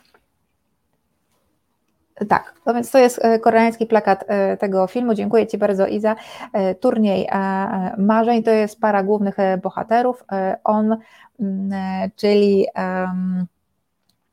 E, pewnie o bramkarzu tylko stoją. Nie, to nie jest bramkarz, on jest napastnikiem e, i musi, e, marzy o tym, żeby wystąpić w jakimś fajnym, popularnym reality show i zostać celebrytą, więc raczej taki wydaje się pustym e, człowiekiem, e, no ale menedżerowie załatwiają mu e, inną fuchę, mianowicie trenera drużyny bezdomnych.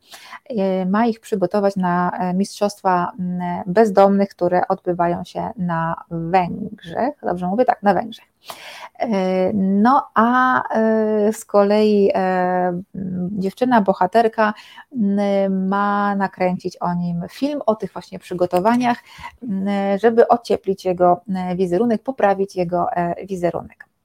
No i oczywiście on się zabiera za szkolenie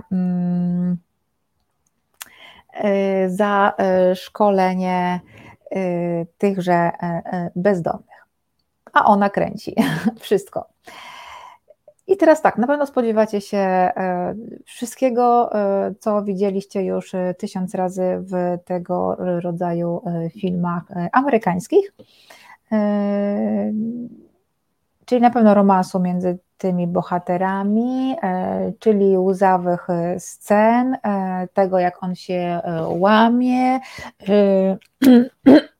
i rezygnuje z bycia trenerem, bo dostaje jednak propozycję e, wystąpienia w reality show i w ogóle dużo łzawych e, scen, mm, dużo łzawych scen, załamań, e, a potem wielkich przemów i do boju piłkarzy. Tak, ale nie. Rzeczywiście jest jeden wątek wykorzystany, jeden taki motyw wykorzystany, natomiast poza tym e, ten e, film, nawet jeżeli korzysta z tych e, klisz, o których wspomniałam, bo rzeczywiście kilka może jest, to robi to w tak świeży i pełen wdzięku e, sposób, że widz się po prostu nie gniewa. Ja się nie gniewałam. Widziałam te klisze, oczywiście, że tak, trudno ich nie zauważyć, e, ale one są wykorzystane w bardzo kreatywny, e, kreatywny sposób. Wszystko jest takie bardziej przewrotne i lżejsze. To nie jest wyciskać, wyciskać, wyciskać łez, absolutnie. Tutaj nie ma wzruszeń, tu nie będzie wielkich motywacyjnych przemów na boisku, mm, kilku trwających kilka e, minut. Nie, tego wszystkiego e, nie ma. Jeżeli są e, jakieś klisze, na przykład właśnie z, związane z bohaterami tego, mm, tego filmu, to wykorzystane bardzo tak dowcipnie, e, żeby można się było wzruszyć, ale bez przesady. E, Noe 2, czyli przegrywają turniej i rozchodzą po mieście. Nie powiem Wam, e, bo może obejrzycie ten, ten film. Rzeczywiście są na turnieju, znaczna część tego filmu odbywa się na turnieju. Mm, ale przegrywają i potem piją nie powiem Wam, bo może obejrzycie. Tutaj już nie mogę żadnych e, spoilerów e, robić. Mm, więc, więc nie, nie będzie o tym. E, to jest film nasycony takim przewrotnym dowcipem, właśnie czekaj, Charlie Belt, byle nie to, co w Bollywood widziałem. Facet ucieka na koniu, kładzie się wraz z nim na asfalcie, przejeżdża pod ciężarówką, koń się podnosi po drugiej stronie ciężarówki, jadą dalej. No nie, no to jest Korea. To jest Korea Południowa, tam nie ma takich rzeczy. Nie, nie, to jest bardzo dobrze zrealizowany film z bardzo sprawnie napisanym scenariuszem. Z bardzo dobrze poprowadzoną e, narracją, z fajnie rozłożonymi punktami, e, takimi można powiedzieć zwrotnymi, momentami zwrotnymi w fabule. No, przede wszystkim są doskonale rozpisane mm, e, dialogi. Są błyskotliwe, także nawet jeżeli to nie jest, to nie jest taka komedia, to nie jest wcale komedia, w rozumieniu amerykańskim. Nie, nie, nie, nie, nie, nie. absolutnie nie. To jest komedia azjatycka, więc ten dowcip jest zupełnie inny, na, na wyższym poziomie. Tam nie ma fekalnych, żadnych głupich, seksualnych dowcipów. Więc jest bardzo, są bardzo fajne, błyskotliwe dialogi, które często przypominają takie przerzucanie piłeczki między rozmówcami naprawdę świetnie się tego słucha, świetnie się przez to ten film e, ogląda. Doskonały casting, e, bardzo wielu e, znanych aktorów, no tych oczywiście koreańskich, więc ludziom, którzy znają kino koreańskie, znają kino azjatyckie, te twarze i nazwiska będą znane.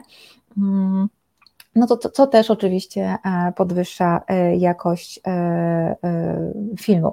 I znowu są pytania, czy wszyscy uciekają do Korei Północnej? Nie, nie uciekają do Korei Północnej, to mogę powiedzieć. Obejrzyjcie, bo. Yy, bo warto, bo warto. Yy, Tomasz Szyndralewicz, czy bezdomni na czas ważnego turnieju zostają domnymi? Skoro tak poważnie traktuje się te imprezy, to trudno zbierać zawodników po ulicach i pilnować, by zachowali sportową formę. No tutaj ta sportowa forma e, naszych bohaterów filmu pozostaje pod sporym znakiem zapytania. E, wiesz, cały ten film jest e, zrobiony z przymrużeniem oka. Tutaj trzeba troszkę to oko przymrużyć. To nie jest jakaś historia, która może się na 100% e, wydarzyć. Mm, niemniej jest fajna, jest lekka, ale mądra. To jest lekka, mo, lekka, ale mądra rozrywka. Taka, która nie ubliża naszym, naszej inteligencji. To jest film o tym, e, że można wygrać przegrywając. Więc już chyba wiecie, jaki jest koniec. Niestety tutaj zaspoilerowałam. Można wygrać przegrywając. Można wygrać więcej e, niż to, co się e, grało. I to jest bardzo fajnie pokazane w sposób, który dotknie serca każdego widza, no chyba, że jest totalnie pozbawiony empatii, ale nie w sposób tani, bo jak wiecie, ja nie znoszę książek, filmów, które mnie mm, szantażują emocjonalnie. E, tam tego, w tym filmie, w turnieju marzeń, e, tego szantażu emocjonalnego nie ma. Wszystko jest robione e, tak, żeby uniknąć właśnie tej, tej, tej taniości pod publiczkę. I więc wszystko jest podszyte tym takim lekkim e, humorem, momentami czarnym e, humorem, żeby e, recepcja tego filmu była mm, lżejsza. Natomiast tak czy siak, tak czy siak przesłanie jest mądre. I myślę, że każdy je mm, doskonale mm, zrozumie. Turniej marzeń na Netflixie od niedawnego czasu. W tym tygodniu mm, wchodzi na Netflixa film e, arabski, to twórców, twórców e, bardzo ciekawego e, serialu, serialu animowanego Masamir County. Nie wiem, czy ja Wam kiedyś o tym opowiadałam.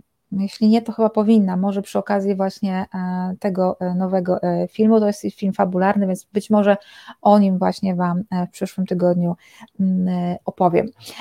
Także Polecam, ale tak serio w Korei mają problem z bezdomnością. No właśnie, to też jest y, bardzo mm, ciekawy sposób powiedzenia o tym e, problemie. Kapitan Stratford, czyli bardziej Woody Allen, mniej Sarah Monowicz. No tak. tak.